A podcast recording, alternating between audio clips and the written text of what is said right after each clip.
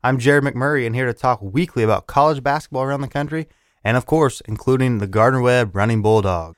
There's some things I took away from the first week slash weekend of the college basketball season. Watched Kentucky beat up on Kansas last night in the Coaches Classic at Bankers Life Fieldhouse in Indianapolis. Wow, Kentucky really amazed me. Uh, big, 10 big guys, very athletic. Coach Calipari has 10 guys he could start. Uh, a lot of a lot of teams would really like to have those 10 guys on their team. Um, so it's going to be a big rotation. Could be an issue for Coach Calipari, but I really like Kentucky this season. I also watched Duke beat up on Michigan State last night. Pretty beat them pretty uh, easily. Um, Michigan State is in the powerhouse for the first time. Can they contend in the Big Ten? Well, that's a big question. Can Izzo and senior Branden Dawson guide Sparty to be a top 10 team in the nation and contend with Wisconsin in the Big Ten? Also, Nebraska is going to be a pretty big team in the Big Ten to watch out for. Uh, Florida, I've learned, is who I thought they were. Uh, not not quite as good as team or people were making them out to be. You know, they're a top top 10 team, but they lost to Miami the other night. I know they got some players out, but Billy Donovan has to replace four starters there in Gainesville, including the elusive Patric Young, and I just I just can't see Florida being quite the team they were the past few years.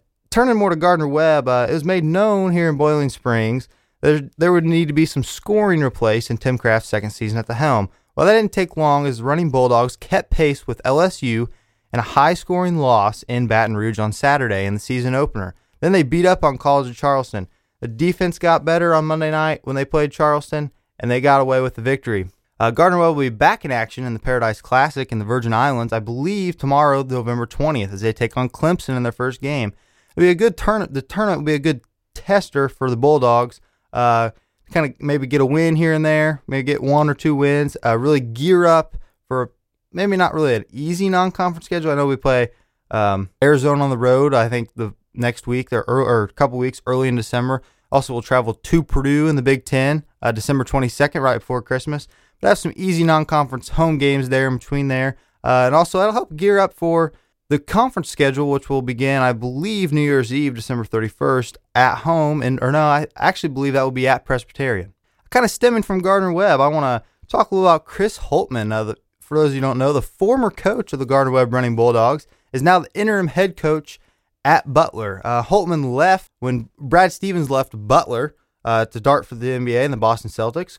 Chris Holtmann left to take over the associate head coach job at Butler, which the associate head coach under Stevens became the head coach. So Holtmann's now in a similar position, actually a similar position that Brad Stevens was once in. He was also associate head coach, so who knows where Holtmann could go from there. Um, the, the head coach is dealing with some health issues, so uh, Holtmann's taking the helm here, and he doesn't know exactly how long he's going to be there. Um, media is not really telling us much. Holtmann just in all statements I've seen, Holtmann's just said, you know, I'm the coach today, but tomorrow I could not be the coach. But he's making the best of it. I think they're off to a, a 3 0 start.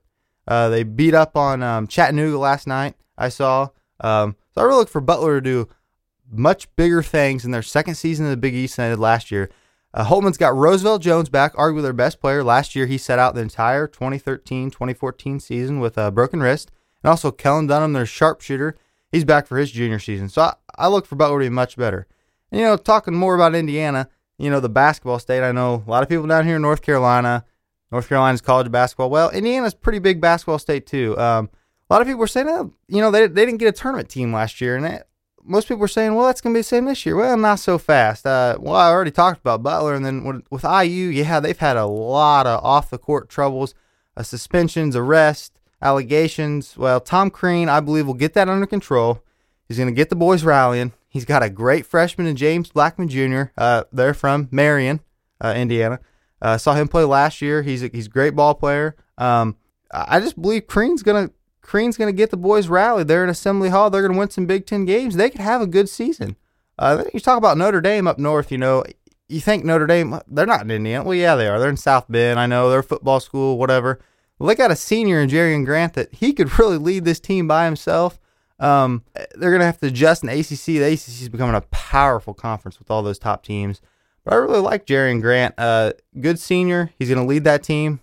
They can win quite a few ball games in ACC play, I believe. And then there's the Purdue Boilermakers. Well, Painter has re-implemented discipline in the locker room. You know, they had those the stem of the three Johnsons, Kelsey Barlow, the incident with DJ Byrd a few years ago, but which was mostly Kelsey Barlow's fault. I just I really look for uh, Painter's, you know, that that mentality that he once had with Hummel and Johnson and Moore to be back in his locker room and see it on the court, especially the, the defense mentality they really had. You remember Chris Kramer.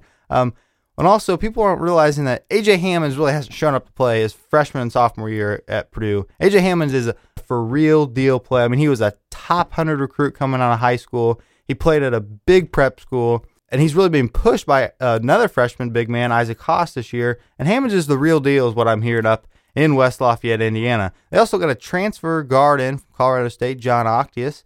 Uh, he averaged over 13 points a game last year. He started both games for the Boilermakers this season, and he's looking really tough. Um, there's also freshman Vince Edwards. He's the real deal. I believe um, he's the he's got he's bringing the whole package to the table for the Boilermakers. He he's a six seven. He's big. He can shoot the outside shot. He likes to dish the ball around. I think he might be kind of that E'Twaun Moore, Kelsey Barlow mix, but he's a little bit taller for the Boilermakers. So I really like the Boilermakers to make some noise in the Big Ten. And, you know, now I'll turn I'll turn my attention to the other basketball state here in North Carolina, you know, all those Duke fans, North Carolina fans, uh, watch out for NC State. They could be back and have a decent year this year. Um, obviously, they lost quite a bit of talent last year, but um, and maybe Wake Forest, you know, they could get back into the consideration. You know, they were a very talented team back in the early 2000s. So, um, first off, you know, I really like Duke as a consistent team over North Carolina for the longevity of the season. Now, Marcus Paige is going to be an All American for North Carolina. There's no question.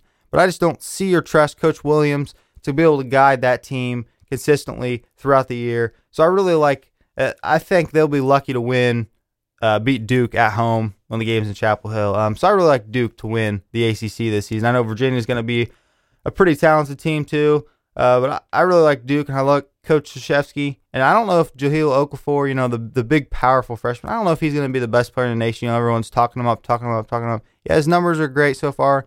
His field goal percentage is amazingly really high. But I look for Quinn Cook to team up with Okafor. You know, Quinn Cook's back. He's a leader.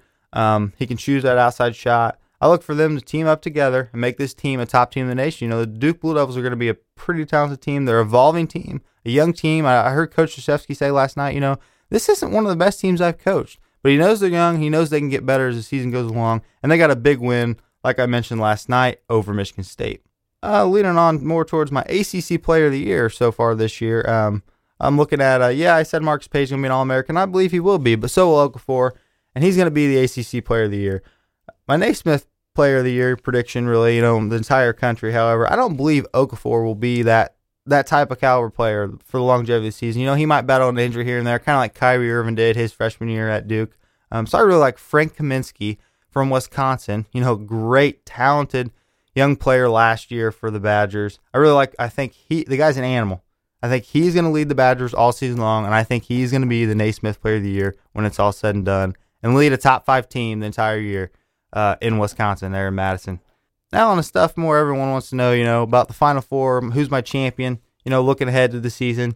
Like I said, I love Frank Kaminsky, and you saw Bo Ryan get his team to the Final Four last year. I fully expect to see the Badgers back in, in Indianapolis in April. I think they'll be able to control the Big Ten. The Big Ten's kind of weak this year, but Michigan State and Nebraska, I believe, will be on a distant doorstep to the Badgers. My second team that I like for the Final Four, this may be a shocker to some, VCU, the Virginia Commonwealth Rams. Yes, I love Shaka Smart's team uh, to get back to the Final Four like they did in 2011. This could be Smart's best team he's ever had leading the Rams. So I really like them, Virginia Commonwealth, to reach the Final Four in Indianapolis.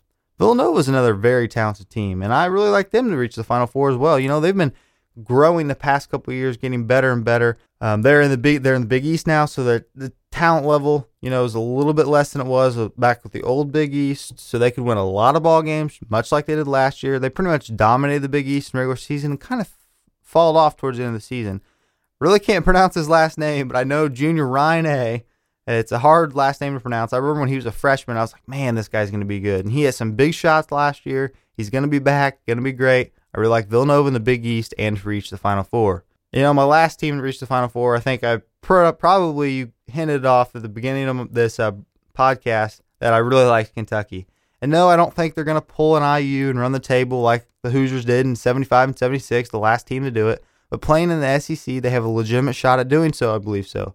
But I, I just, you know, I think someone will knock them off. Maybe Florida, maybe Tennessee. Someone will knock them off in SEC play if they get out of the non-conference schedule undefeated. Uh, Coach Cal Calipari always gets the best out of his players, and with the return of the Harrison twins, which was huge. I mean, you know, they had that great team that went to the championship game last year, and then you hear the Harrison twins and some other play, big players are coming back. They're like, wow, they're going to be great. Well, yeah, they're going to be great. They're bringing in like six six All Americans, six uh, McDonald's All Americans, including Trey Lyles from Arsenal Tech, which won a won a state championship in state Indiana last year. Saw him play in the state finals. The guy's huge. I mean, he's talented, he's athletic, and he's 6'11. He's going to help lead the Wildcats. He's going to be one of those 10 in the rotation.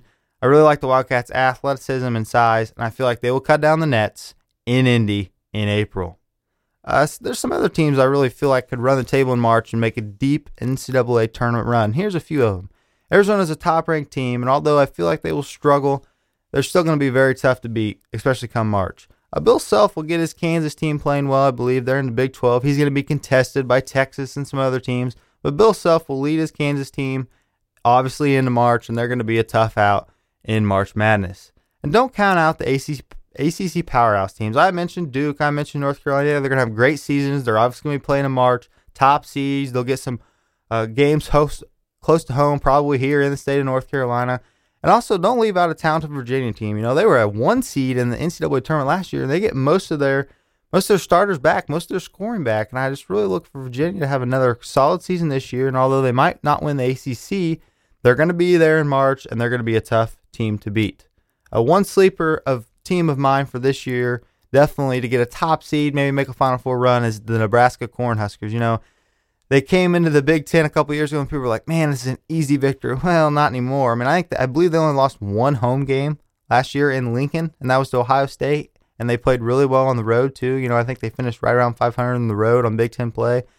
Had a great season. I look for them to come back and have an even better year this year.